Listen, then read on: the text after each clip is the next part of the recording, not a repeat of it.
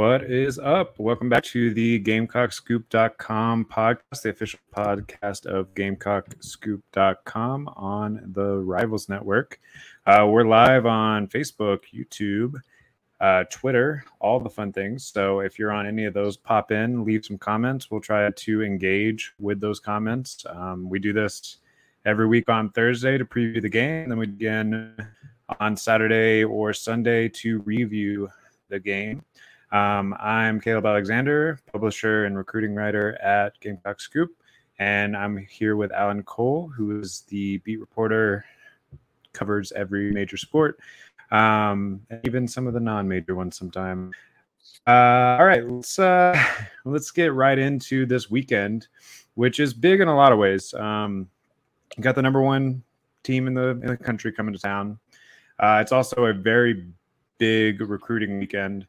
I'm going to write more about this tomorrow in my weekly recruiting wrap up, which I put out every day.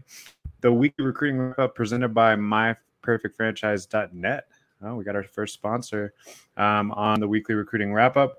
Um, by the way, if any of you are business owners or anything, still looking for podcast sponsors. So reach out, rivals gamecockscoop at gmail.com, or you can just tweet at me or something. We'll figure something out. Um, but yeah, so big recruiting weekend. Um, if you follow recruiting at South Carolina at all, this is the way Beamer put it in his uh, press conference earlier this week. If you follow uh, recruiting at all at South Carolina, you know how important the weekend is.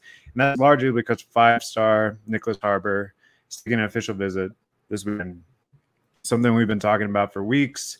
Um, he's definitely the biggest recruit left on the board. Um, there's a few others. If you go back uh, three or four weeks ago to my weekly recruiting wrap up. I kind of laid out what the board looks like left, but no doubt that Harbor, the five star athlete out of um, the DMV region, is the number one guy still on the board. Um, I actually am previewing the visit with Zahbari Sandy, DB DB commit um, for South Carolina. He was the first commit in the recruiting class. Uh, he's been an ambassador really uh, since he committed, and he with Tony Babalade, aka Big Tree, um, and Desmond Umeozulu, along with the rest of the D line recruiting class and uh, several other 2023 commits, are all going to be on campus this weekend to try to land Harbor in the boat. Uh, that was a nice little pun that I didn't mean to. I guess the boat would land in the harbor, but you you get what I'm saying. Um, so yeah, uh, as said, the class is doing its part, the coaches are doing their part. Now the visit just has to play out, and we'll kind of see what happens. Um, if you've been keeping up with my future cast, I have a future cast set for Nicholas Harbor. Uh, haven't had any reason to change it up until this point. Looking forward to seeing um, what he says coming out of this weekend and kind of kind of going from there. I know Michigan's another big player there. Um, there was a bunch of 2024 and 25 guys on campus for the Georgia State game. We've started to roll out some of those articles. Cameron Michael was one that we caught up with this week. Um, we got a Mazeo Bennett article coming out in the next few days from Lee Wardlaw. Um, there's a few more 2024 guys on campus this weekend. Um, I know Josiah Thompson and uh, Cam Pringle, to name a few. Cam Pringle's supposed to be back again for SC State too, so few few visits there. Um, and then the 2025 Rivals recruiting rankings came out this week, or at least the, the initial Rivals 100 for 2025. And actually, the number one overall player, which is David Sanders out of Charlotte, he plays at Providence Day. He's an offensive tackle. Um, he's going to be in town for the game too. So, number one overall player the 2025 class, uh, which seems like forever away, but you know, you you got to lay the, the foundation. Yeah, exactly. Um, you gotta you gotta lay that foundation. Also, uh, 2025 D lineman Amari Adams. He's visited several times already. He was one of the few 25 recruits uh, at the cookout. He's supposed to be in town this weekend as well. He didn't make that initial top 100, but it's only a matter of time, in my opinion. He's 6'5, 280 pounds as a sophomore. He's a beast, um, in state guy so yeah, there's there's a lot of big big names on campus this weekend. Um, I'll have a full list of the recruiters posted on that weekly recruiting wrap up first thing tomorrow. Another official visitor, um, Jatavius Shivers, who's already committed.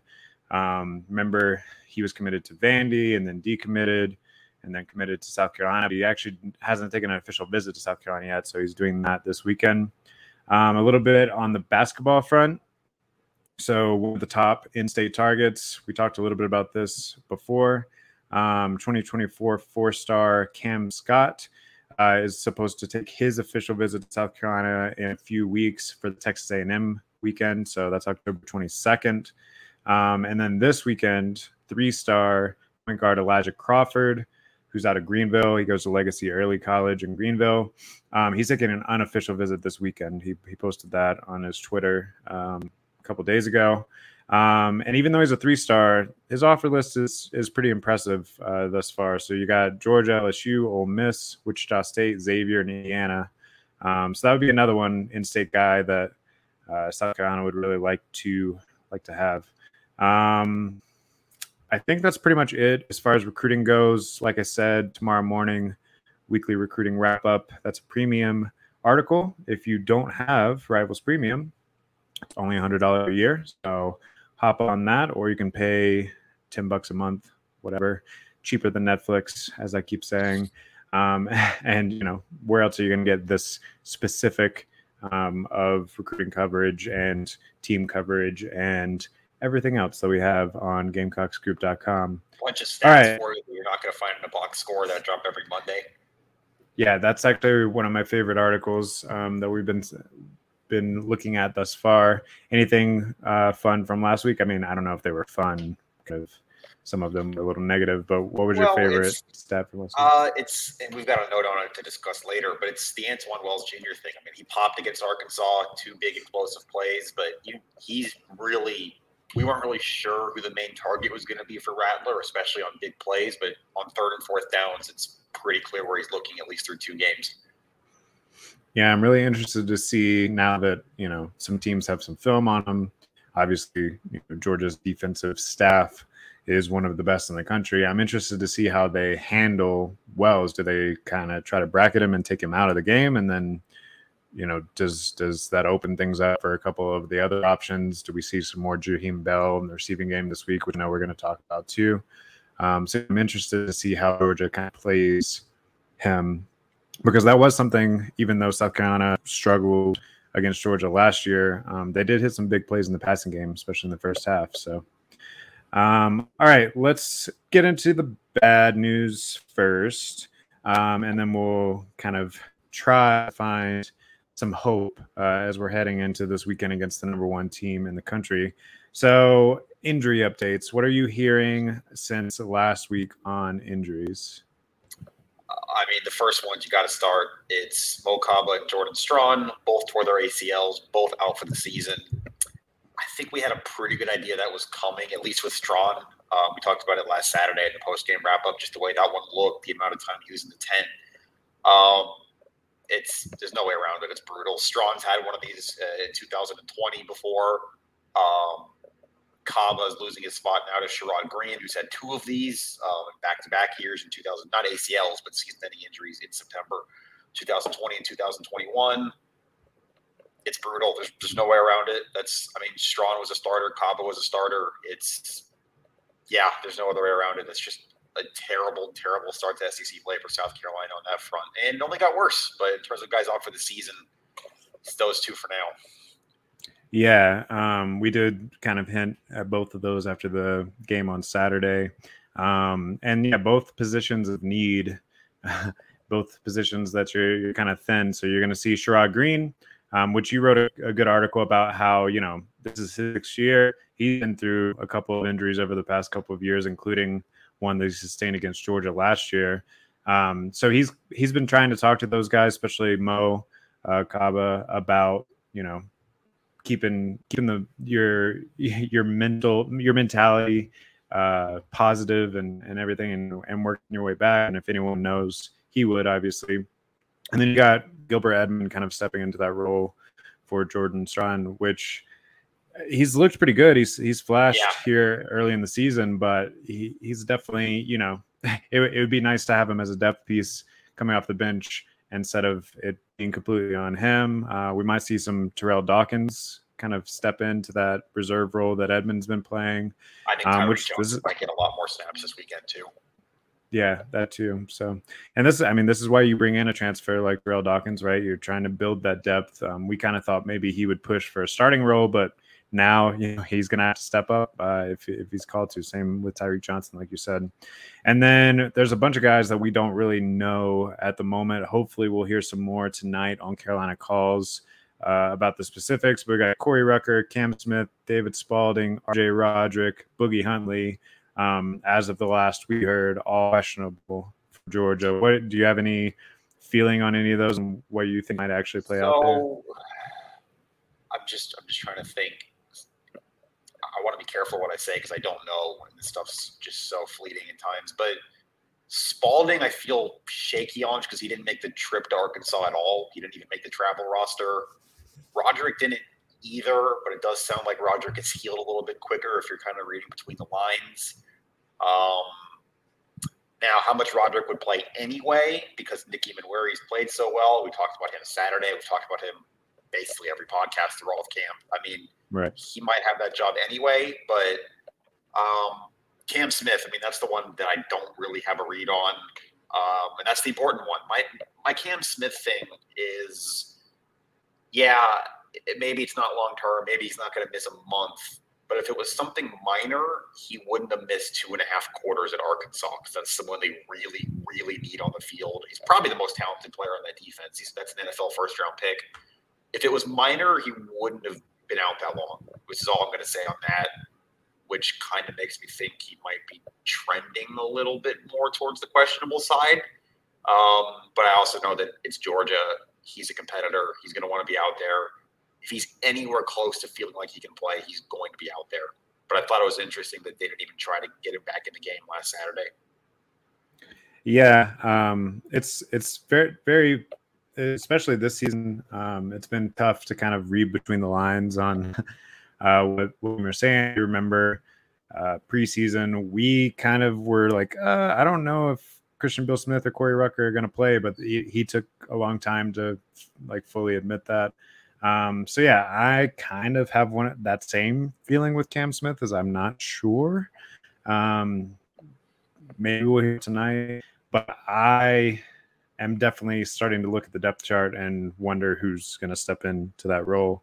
Um, so uh, you know, Darius Rush, it sounds like he's he he got a little banged up, um, but yeah, he should be Saturday, fine. He looked okay. He came back in the game in Arkansas, so that doesn't surprise me but we might see some more O'Donnell Fortune get get leaned on here this weekend. Um, who else could we see kind of step uh, into that nickel on, role? On, oh, a nickel. I was talking about general, but yeah, that's that is kind of the thing. If you're South Carolina right now, uh, if Cam Smith can't go, if David Spalding can't go, okay, well someone's got to play nickel. It was um, O'Donnell Fortune last week. I don't really. I'm, I'm trying to think because Clayton White did. I'm pulling up my notes now. Clayton White did kind of address that yesterday. Um, somebody in the press conference did ask him, "What's the plan? What's the contingency plan?" He was kind of. I don't know what the word is. Nobody's giving away injury information at this point. Those kind of are state secrets, but he didn't sound like he thought both of those were going to be out, which was interesting. Which maybe that's what he wanted to sound like but he did he did imply that there were plans in place for I guess that'd be a third string Um, yeah, I mean, I certainly so, agree with what you said uh, a minute now, ago about. Yeah, uh, Stone Blanton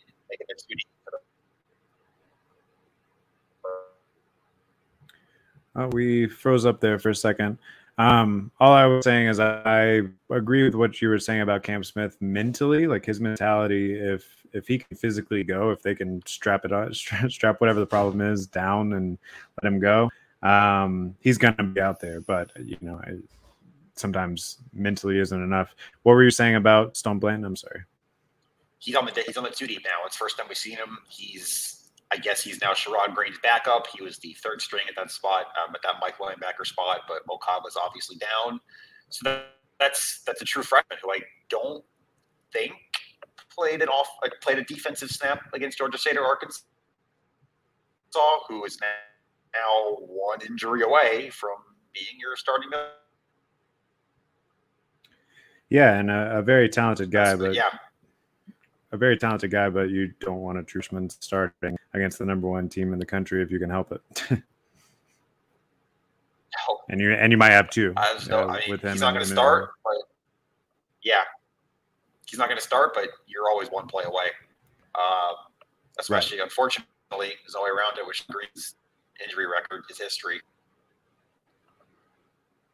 Um, and then yeah, so I mean, this defense going into the season, we were very much like that could be a strength of the team, but they're very thin, and we're immediately in these first uh, few weeks seeing that depth tested. And I don't know. I mean, some some some of those young guys are going to have to uh, step up quick. Guys like Gilber Edmond, guys like Stone Blanton. Uh, we've already seen Nick Emmanwori. Um, yeah, I mean, they're just going to have to mature quicker than maybe uh, would have been ideal. Oh, Marcellus Dial, by the way, said would be the nickel if Cam and David Spalding both can't go. Finally got that note pulled up. Okay, that that makes sense. Clayton White said yesterday. All right, so yeah, and, all the injuries. oh, one more thing: the carry on winner should be good to go yeah. Saturday. That's that's my only other injury note. Beamer said he practiced as of Tuesday. He practiced twice this week. I assume he practiced Wednesday and Thursday as well. Um, sounds like Joyner's going to be a go. All right. Yeah, our, my Wi-Fi is playing nice with your Wi-Fi right now, so we're a little bit laggy, but that's okay. Um, so despite all the injuries, uh, let's get into the game itself. So Georgia's number one team in the country. They just blew the doors off of a pretty talented Oregon team. I don't know if we can say yet whether or not, um, you know, they're who they're gonna be. Right. Yeah. yeah. I, exactly. Um, but you know, they they have a lot of talent on that roster.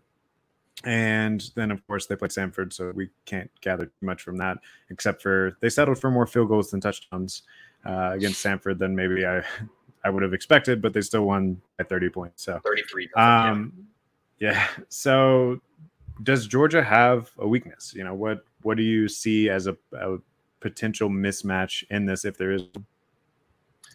I'm not going to go as far as saying mismatch. I think that's a little bit much, but secondary is a little bit unproven, I guess.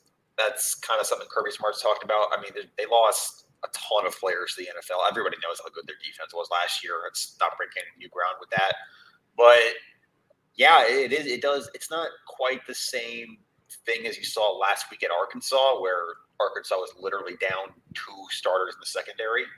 But they are unproven. I mean, they're all four and five stars. It's there's crazy talent on that Georgia roster, but they are unproven. First road game. That's something Kirby Smart talked about this week, and Shane Beamer talked about. Um, Beamer actually mentioned that unless there's fifth year seniors, nobody's played in a full Williams-Brice in that roster because last time they came to Columbia was in the COVID year. Um, which I guess he's right. I didn't think about that until he said it, but yeah, uh, I guess that would qualify as a weakness. But you're you're really grasping at straws. This is a really complete Georgia team. Yeah, which by the way, they just did just announce that the game's a sellout, so Williams-Brice will be full. Um, and I did like uh, Beamer's quote that said, "If you need more time to tailgate, just wake up earlier." So, um, you know, get those get those morning mimosas set up there on the tailgate, um, and yeah, you know, do what you got to do to to be ready to go for noon. Um, but you know, he, he basically shrugged off the idea that it's not a night game, that the environment's somehow going to be lessened by it not being a night game. Um, and yeah, I've, I've heard it get plenty loud there in, at, at, noon. It's just some things need to happen early to put that pressure on um, the youth of Georgia that you're talking about, especially on that defense. Um, I talked a little to Anthony Dasher at UGAsports.com. I'll post that at the end of this podcast episode. Um, also, you can see what he wrote about Georgia on GamecockScoop.com. We posted that yesterday in our From the Other Side series that we do with opponents each week. And he mentioned some of the same things, like, you know, they're all four and five stars. Uh, they're pretty good across the board, um, but they haven't really been tested. I mean, Bo Nix is talented in some ways, but he's Bo Nix. Yeah, he's to me, the Spencer Rattler, if he is playing the way that he can play, um, had the most talented quarterback that they faced so so far this year, which is not even that big of a uh, stretch to say.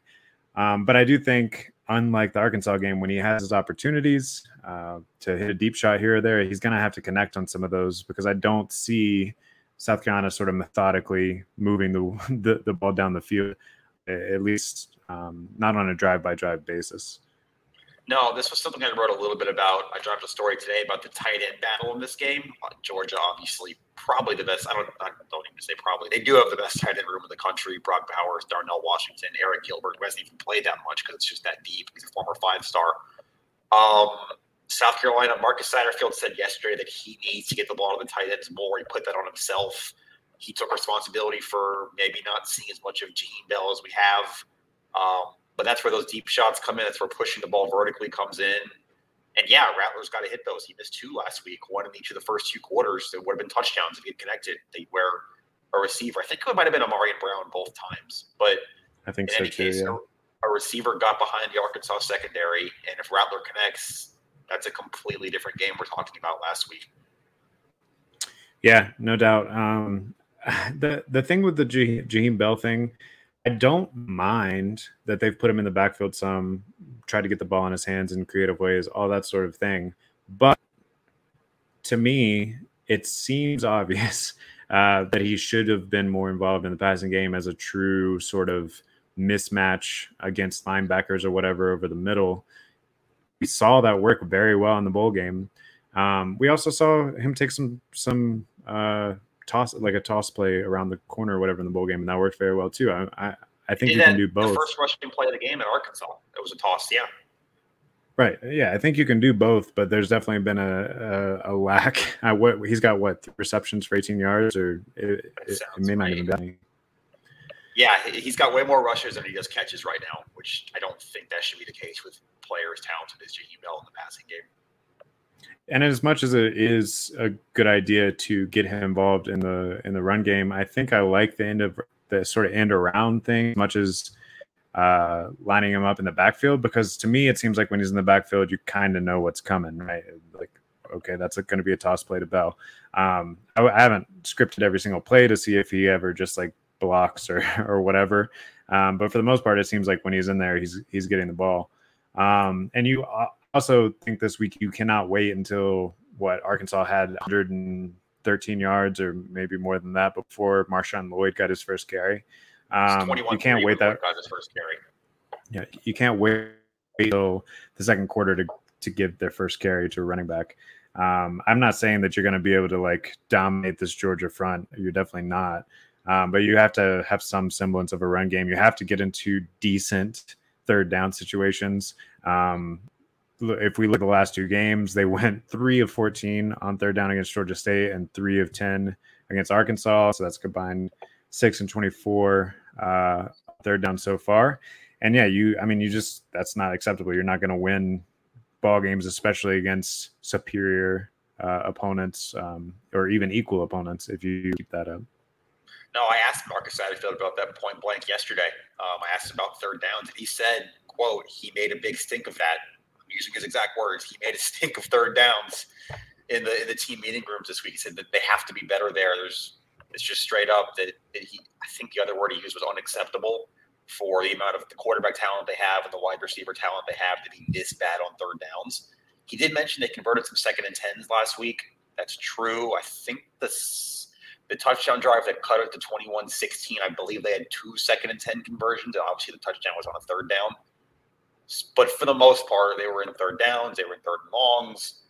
Um, the sack on Spencer Rattler from Bumper Pool that kind of stalled South Carolina's momentum after they cut it to five was on a third and I think nine or third and ten. Yeah, got to be better first and second downs. And that goes back to what Shane Beamer's talked about, what Satterfield's talked about, what everybody's talked about. They got to run the ball. Yeah, well, that's that's kind of the problem. Is like you can make us think about third downs, but really, I think the problem is first and down. You're getting into too many third and long situations. I mean, just compared to what Arkansas did last week, where almost all of their third downs that I can remember were like third and two, third and three. It's like okay, well, that's a much more high percentage play. You have the whole playbook versus the defense being able to pin back their ears and just pass rush um, an already shaky offensive line. Um, and that offensive line is definitely going to be tested this week. So I yeah. don't know. I don't know what I, what specifically you're looking for this week. Like, is there a way for South Carolina to actually make this a second half game? And what are the keys to that? And my number one would have to be that the O line's just going to have to play better than we've seen them play maybe over the last two seasons. Yeah, I mean that's obviously what you're. That's where the game starts and ends. That's that was Sam Pittman's. I think he said in his opening statement after South Carolina that's a line of scrimmage league. If you want to make it that, and we do, which clearly they did with almost 300 rushing yards last week. Um, my only other thing, and it's not new. We just talked about it. Um, Spencer Rattler, just you got to hit the deep balls. There's that's pretty much what it comes down to. There's I don't think he's going to get as many chances as he did against Arkansas. I don't expect there to be a free runner once a quarter, which is pretty much what happened against Arkansas.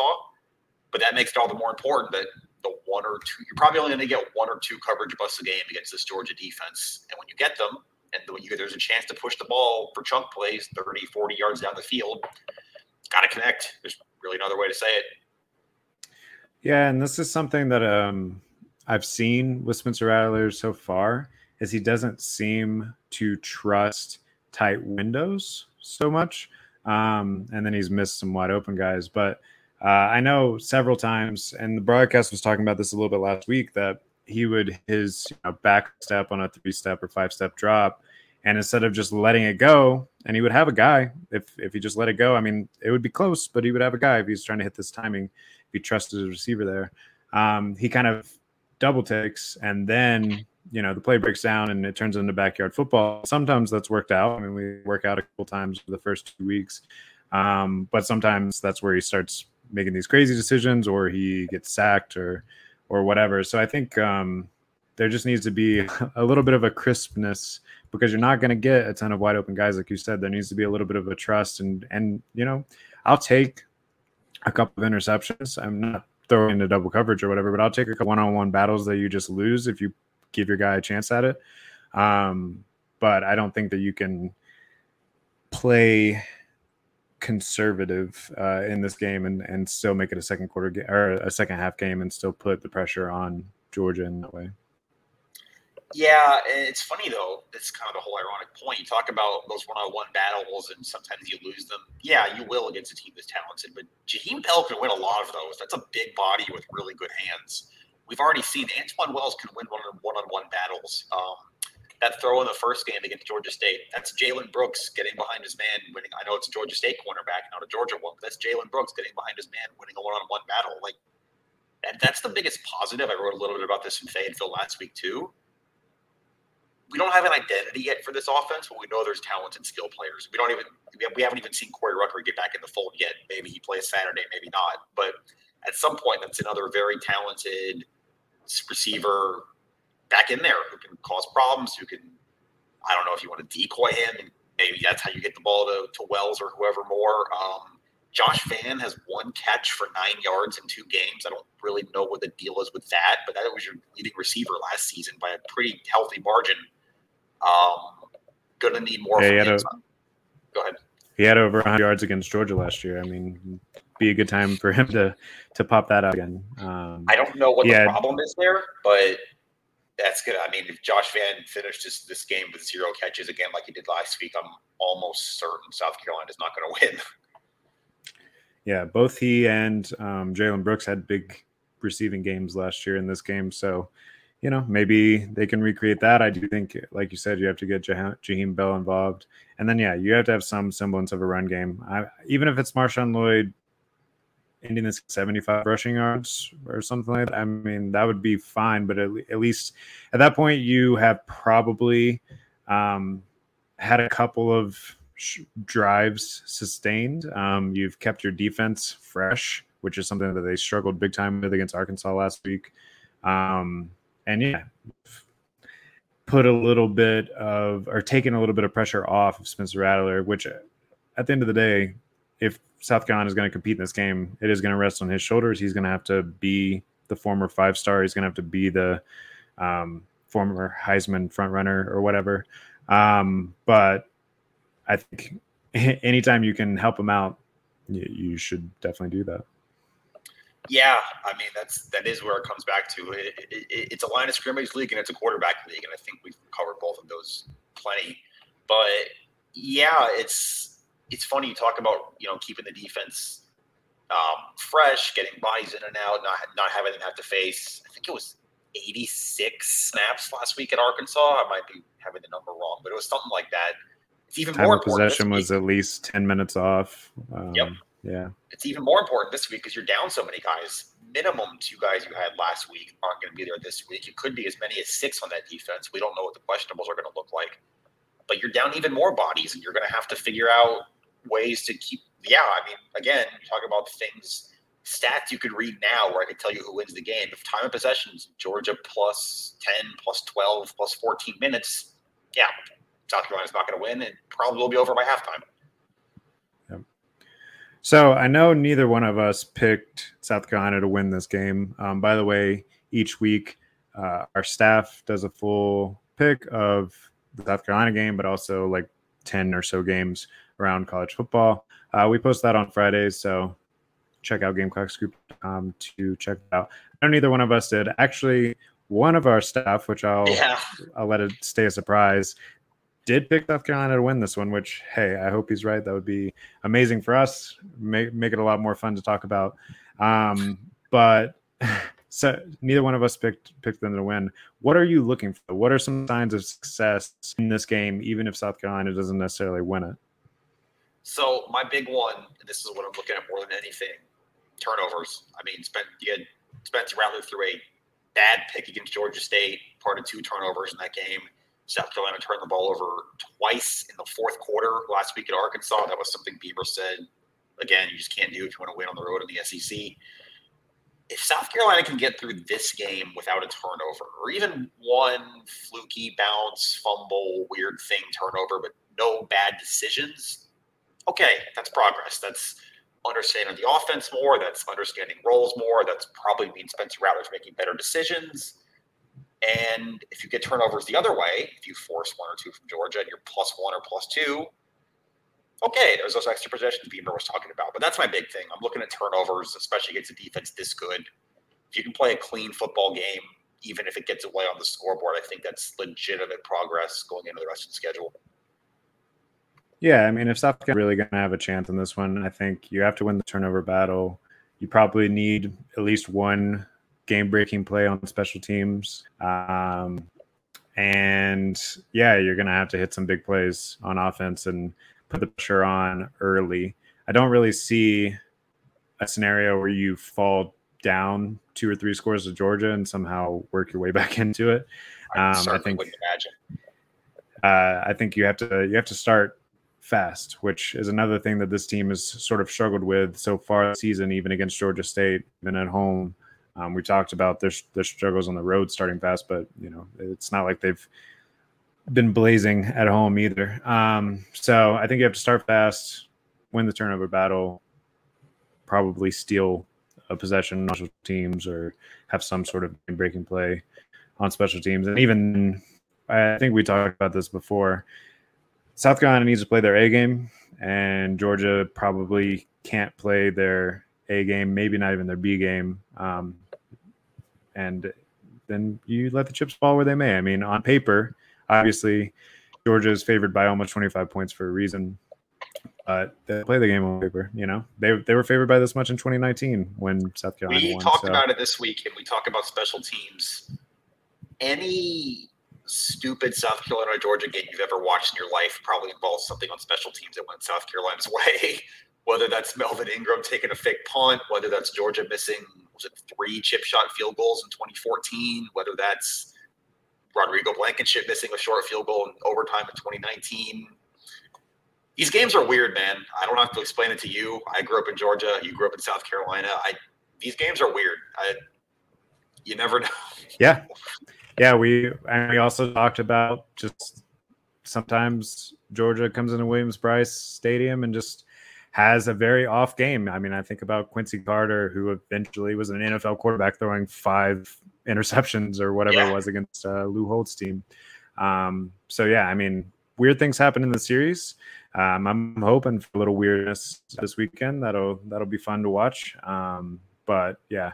So you said limit the turnovers. Another thing that I'm looking for, regardless win, loss, whatever, uh, is the offensive line just playing a more complete game. Um, I thought that they did improve from week one to week two, but obviously you're playing a elite front seven uh, this week, and you're gonna have your hands full of Jalen Carter. If he makes some plays on you, whatever. I mean, that's a that's a future, you know, long time NFLer probably as long as he's he stays healthy.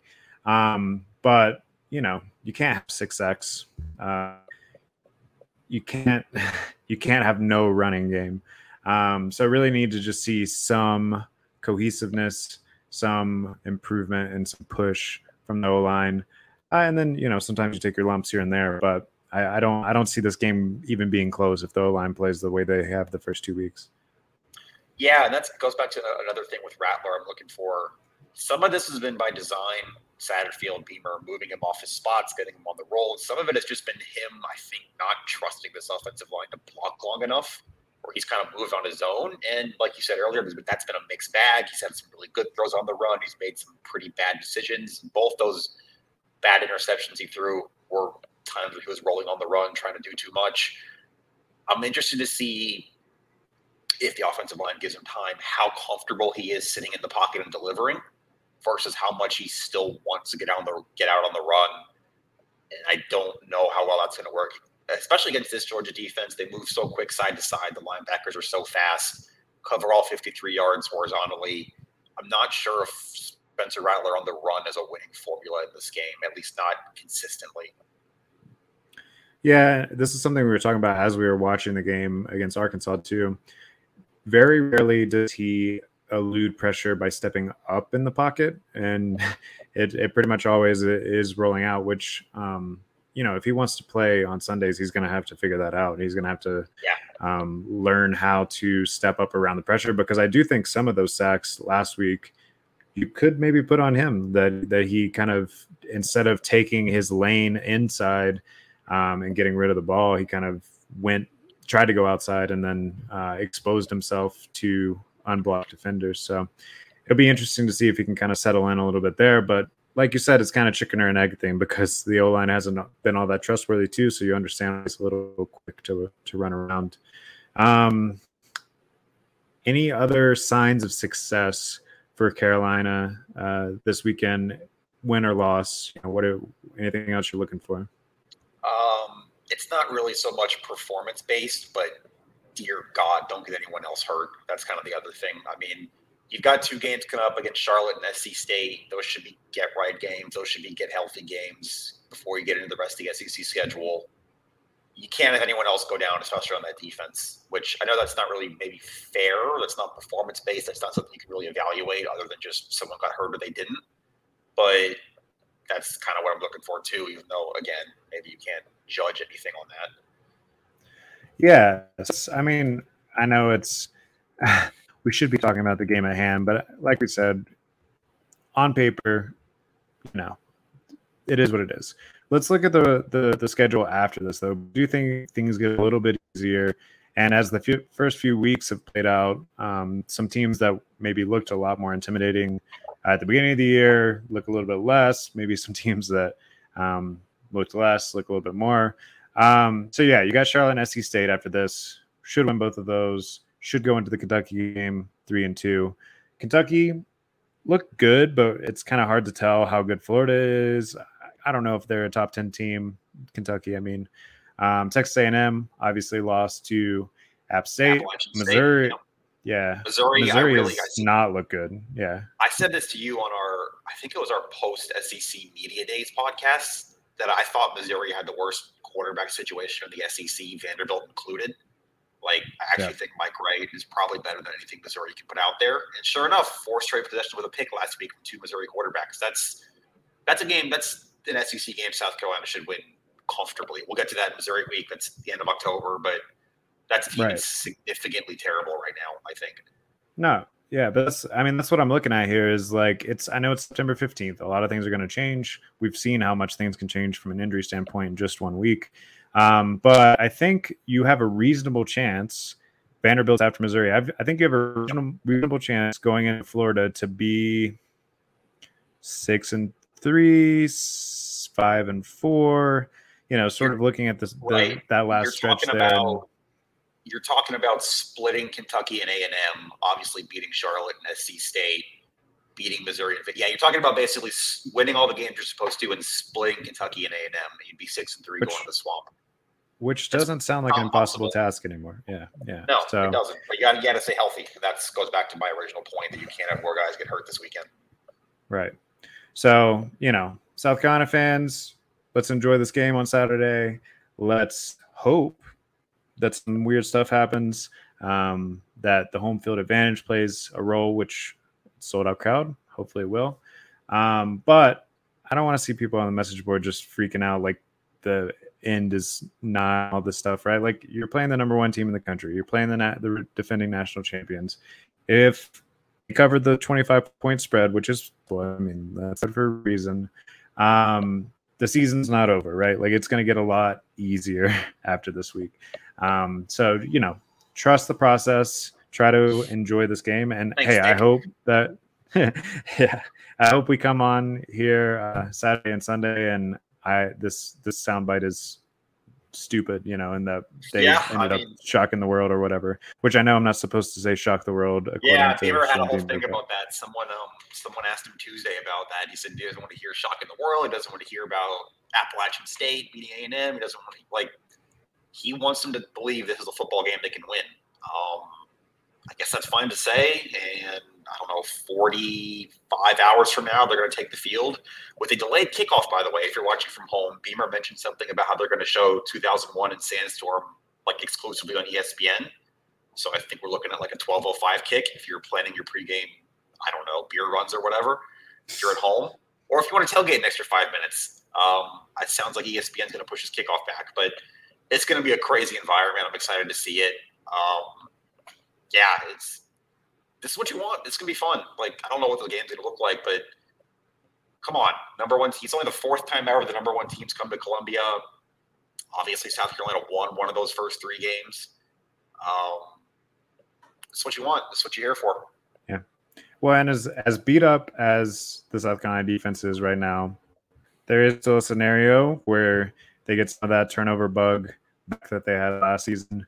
Um, can kind of force a couple couple things to happen. And then I still definitely don't think that South Carolina's played their best offensive game that they're going to play this year. There's just too much talent on that side of the ball uh, for them to have been as inconsistent as they are. And I think at some point it is going to come together. I don't know if it's going to come together like from or pointing together onward through the rest of the season, but I do think there are going to be some games where you're just like, wow, there's that, there, there's all that talent and it's all working.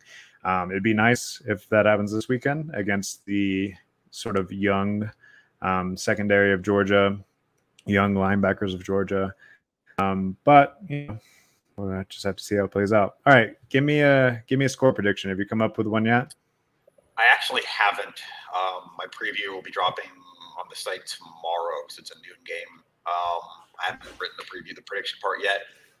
I do think Georgia covers, but they don't cover by a lot. I think that's a fourth quarter cover. I think this is a well, it's funny. I'm not going to say who, but another South Carolina writer weirdly said like this is going to be a weirdly close, like 13-10 game at halftime, and then Georgia's going to pull away. Someone else said that to me yesterday. I don't know about that, but I do think this is a two possession game at halftime that Georgia pulls away in the second half. I let's go 42-17, and Georgia just barely covers, but South Carolina ball in the end zone a couple times. I think you have a little bit higher scoring for South Carolina. I do. It's an optimistic score considering no one scored a touchdown on Georgia yet. Georgia all season, yeah. Yeah, but that was the same scenario last year too. Um, and South Carolina was the first team to score a touchdown against Georgia. Um, so I picked 45-27, which means I think Rattler's, Rattler's going to hit some of those big plays uh, if they open up this time. Um, I don't really. I think some of that might be some some uh, garbage time, like just scoring a couple touchdowns late, like they did last week. Um, but yeah, I, I, think I think this offense can score, especially if the game does get out of hand uh, in the third, early fourth, and and Georgia starts to play some reserves. Um, I think that they could still score some points. So 27, I have them covering backdoor cover, uh, and you know I'm hoping that it's much closer than that because it would be a lot more fun if it is. If that's what happens, if South Carolina loses this game 45-27, and also nobody gets hurt, and Rattler plays as well as that line score would suggest, I think you're probably feeling okay going into Charlotte and SC State if you're a South Carolina fan. Yeah, you can definitely take some some moral victories there, which I know, you know, the the culture that Shane Beamer is trying to create doesn't celebrate moral victories or whatever. But if you're just being realistic, guy in two, we got a really great recruiting class coming down the pike. It's ranked 17th on Rivals right now, with five star Nick Harbor still out there. We'll see how. Um, you've laid the foundation, like I said, number one kid in 2025, several kids in 2024. You already got your quarterback set for 2024. Uh, you know, you can feel good about the momentum uh, going. Pretty much no matter what happens uh, in this game, you can feel good about that momentum going. But um, I, I'm okay with moral victories against the number one team in the country right now. That's all I'm saying. Yeah, and like that's probably not what South Carolina fans want to hear, especially against a rival. I think most people would consider Georgia South Carolina's second biggest rival behind Clemson, obviously. Um, that's where it is right now, and this is a weird rivalry. They got they got to roll the ball out and play on Saturday.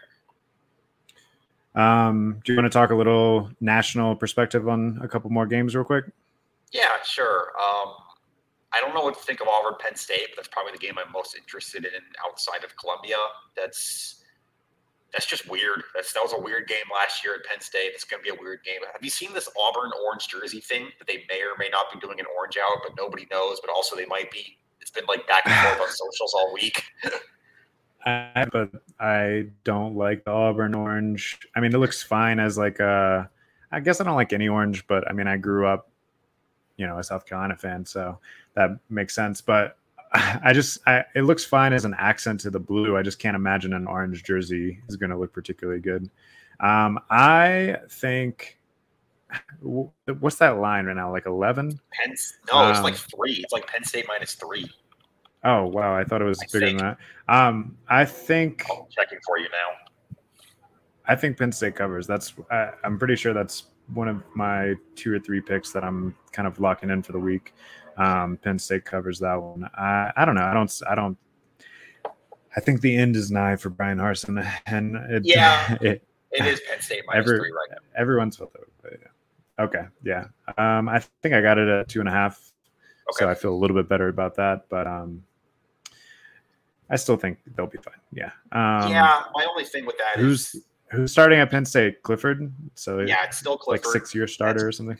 Yeah, Clifford in a very, very tough road environment.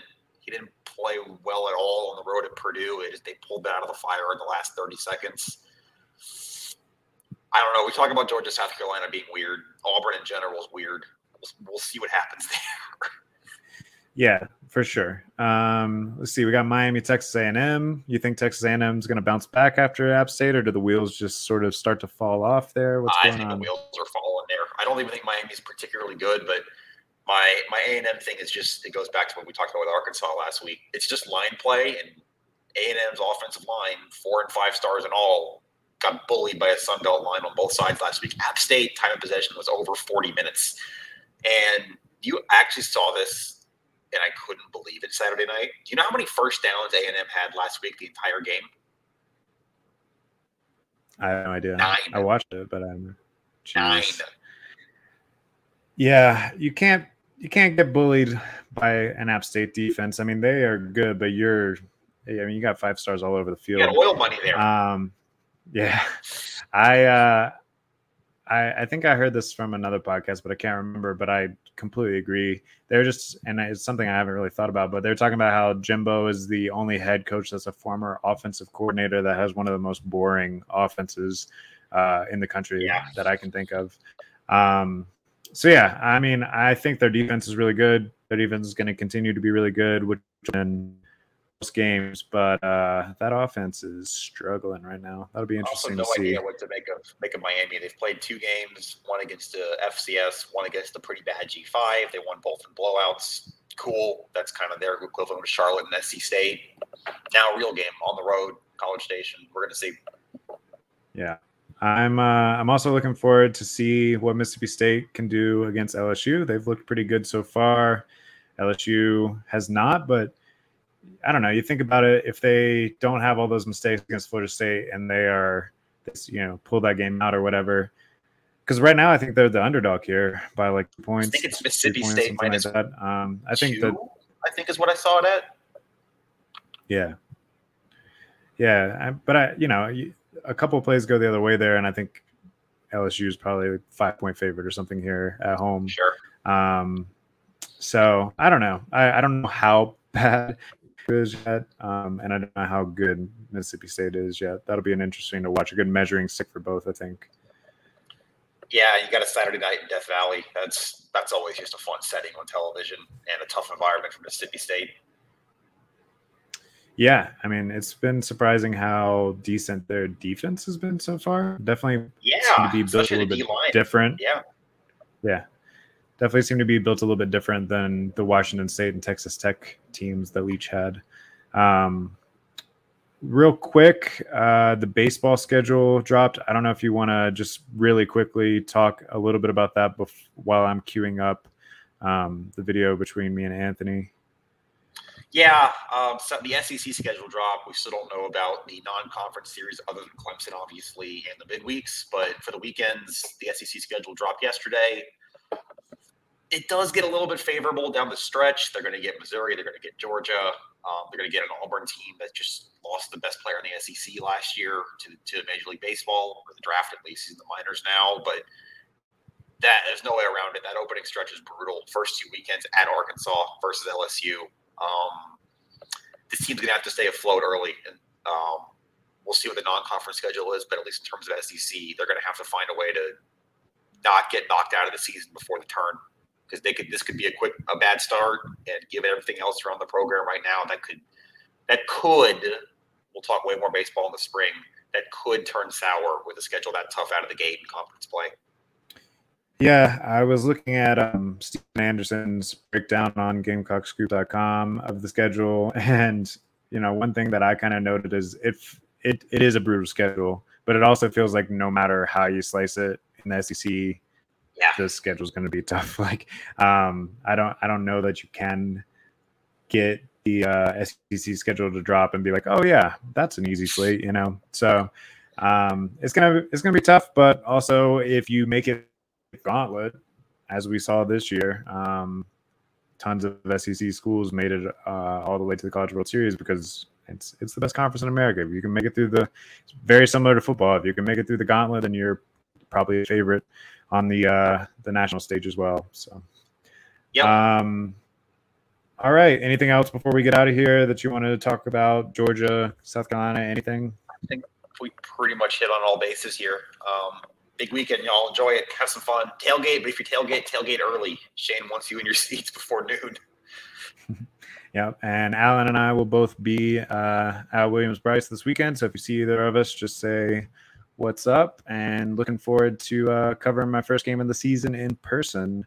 Um, after we hop off here, there's another little 10 minute segment of me talking to Anthony Dasher at UGAsports.com. So definitely stick around and check that out. Get some insight from the other side how he seems this sees this game play out. Um, don't forget to go check us out at GamecockScoop.com. Subscribe on whatever podcast or video platform you like to use, and we'll see you on Sunday or Saturday uh, to break down this game. Until next time, this has been Caleb Alexander, Alan Cole. See you later.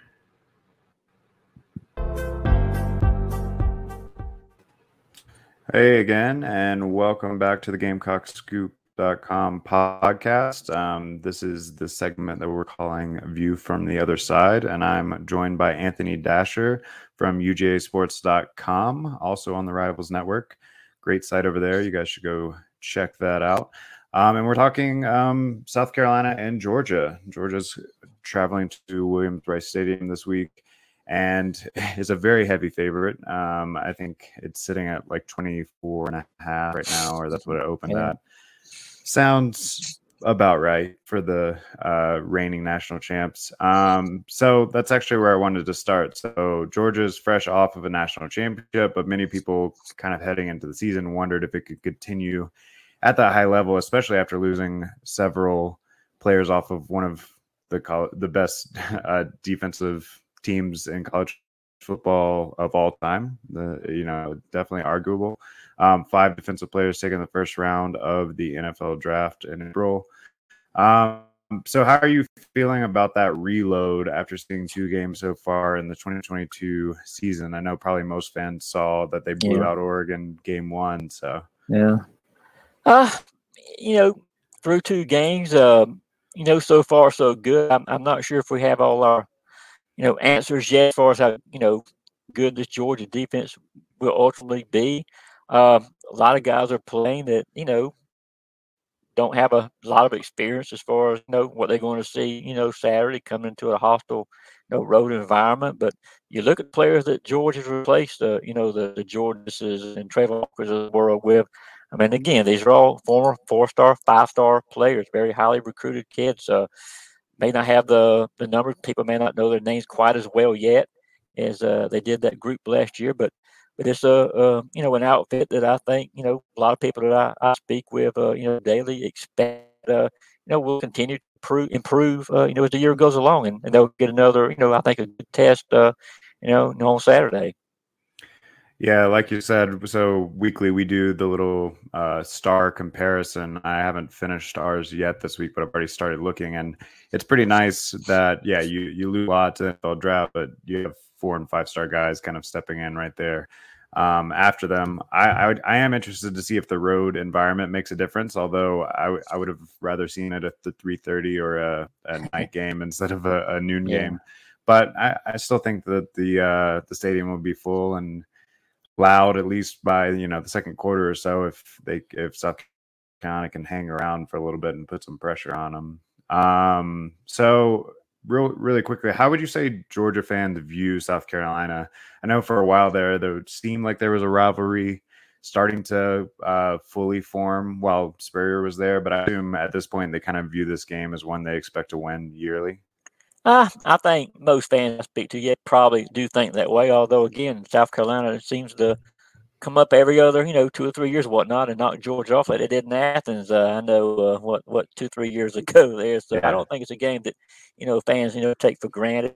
You mentioned the rivalry. I think it is there. I mean, Georgia has a lot of very good rivalries. I mean, just like South Carolina does. I mean, Florida, Tennessee, Auburn. You can probably ask uh, you know five different Georgia fans, perhaps, and maybe even get five different answers, kind of depending on where those people happen to happen to live. But uh, yeah, it's a, it's a, obviously a big game. It's kind of weird playing it early, you know, you know, at noon. I guess like like it is. I I've been to Columbia countless times. Uh, I tell you what, uh, night games at William Brice are, are can be scary for an uh, opposing team. And so I am interested to see how this early kickoff is going to affect both squads.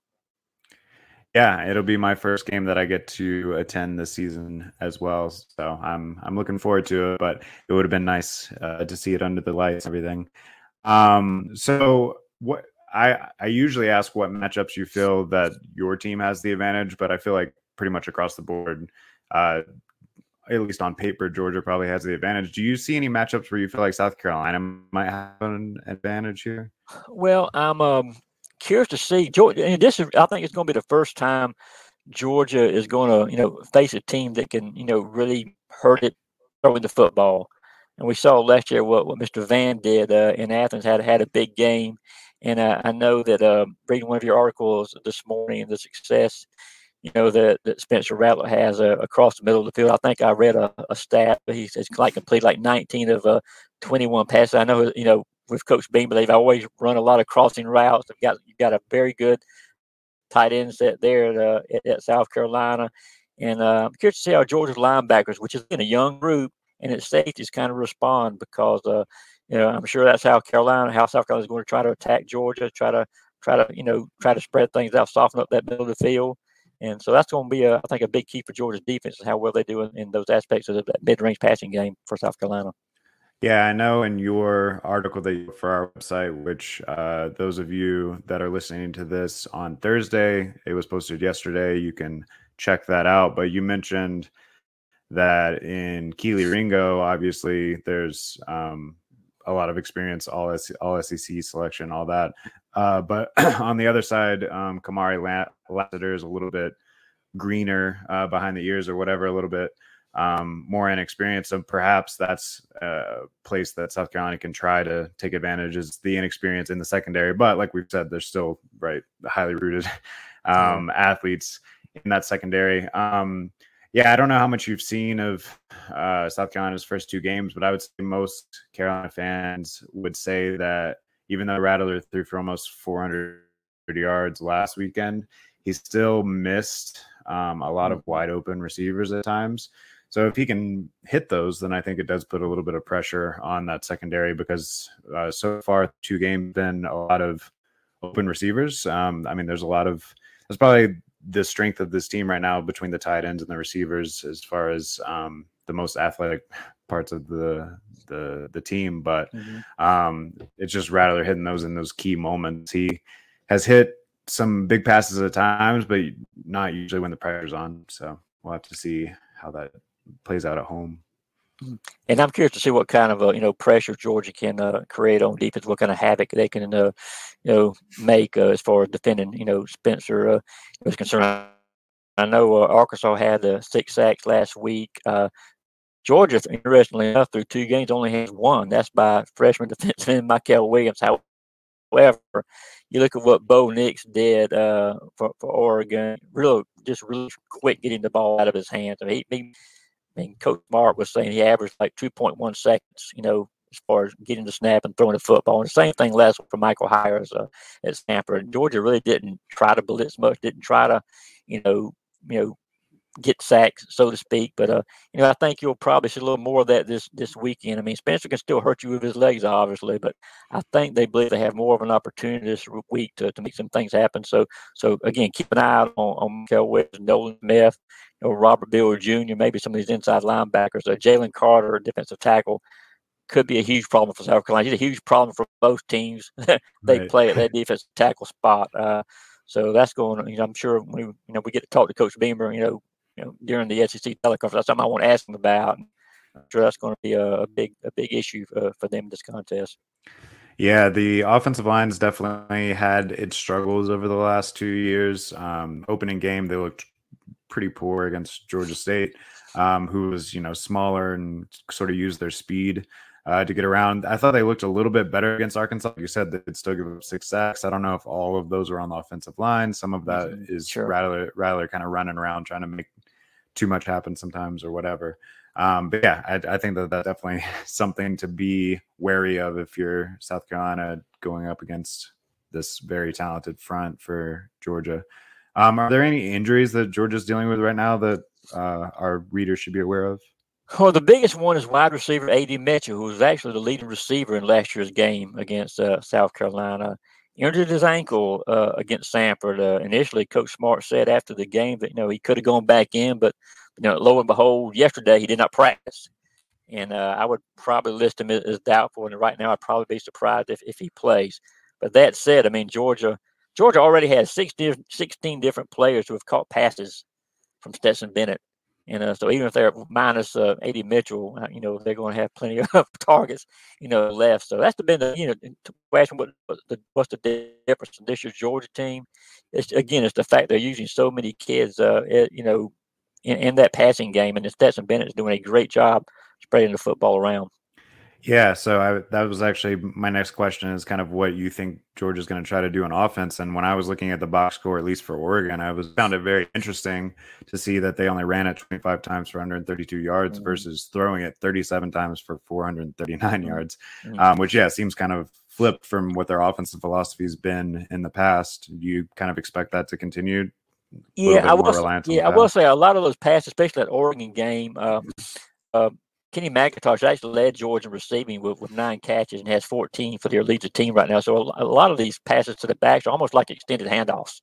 Right. So that's how and Kirby Smart counts those as runs. And, and last week, uh, Kendall Milton had a had a great game. You know, running the ball, 10 carries for 85 yards. And I know, you know, just on what South Carolina, you know, the struggles they've had stopping the run so far, I do think you may see Georgia make a more of a concerted effort. That being said, they still want to spread the ball around. They want to. Stetson Bennett again is, is averaging what 337 yards passing through two games, so they're going to still want to try to do that. But I do think you'll see them, you know, see if they can see if they can have the same type of running the ball and, and, and be balanced, a little Yeah. more balanced rather. Yeah, definitely. And I didn't realize that so many of those were dump offs. So so that makes Mhm. sense. Um, so all right, last question. I'm gonna put you on the spot. Uh, do you have a score prediction for this weekend? Uh, I, obviously, I do. I do think. I do think Georgia wins. I I, I like what Shane Beamer has done. I like the culture he, he's building at South Carolina. I think he's ultimately going to do a jo- good job. If fans just have have patience with him, I I, I- know him a, a little bit. I know what kind of coach he is. You know, from from the time here at UGA, and if he will stick with him, I think he'll I think he'll be fine. Uh, that said, I, I just think right now Georgia has, has just too much offensive.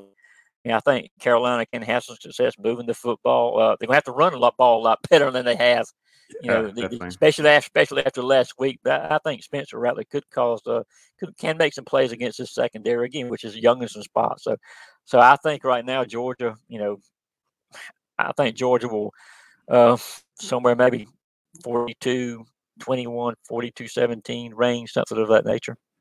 Yeah, so that's right around the spread right at 24 and a Not half. about you know, not saying Yeah. they're going to hit the spread, but I mean I think it'll Yeah. be somewhere in that vicinity. Yeah, it's a lot of points for uh, a road game in the SEC. I'll probably pick South Carolina to cover, but obviously can't pick them to to win a game like this right now. Um, and yeah, I'm interested to see what South Carolina's offensive philosophy will be this game. You mentioned the the run game. Uh, They pretty much they didn't run terribly against Arkansas when they tried to. It just Mhm. they didn't try to run the ball until late in the second quarter, really. Mhm. Um, so I think uh, uh, our beat reporter Alan Cole had a stat that um, Arkansas had 120 something rushing yards before the first running the first running back attempt from South Carolina because I think they ran it a little bit with like Jaheim Bell or something, but Mhm. the actual first running back attempt, uh, Arkansas already had 100 something yards rushing. So Yeah. I'll be interested to see if they try to exploit the youth and Georgia secondary and just come out slinging the ball around again, or if they try to be a little bit more stubborn, establishing the run before um, letting that happen. Because I, yeah, I think you you're right that Georgia's offense is a little more dangerous maybe than it had seemed in the past. So maybe they try to keep them off the field a little bit. Well, thank you for joining us today, Anthony, and um, all our watchers, readers. Uh, definitely go check out ugasports.com for coverage leading up to the game this week. And yeah, we'll see you on Saturday. See you Saturday. Have a good one.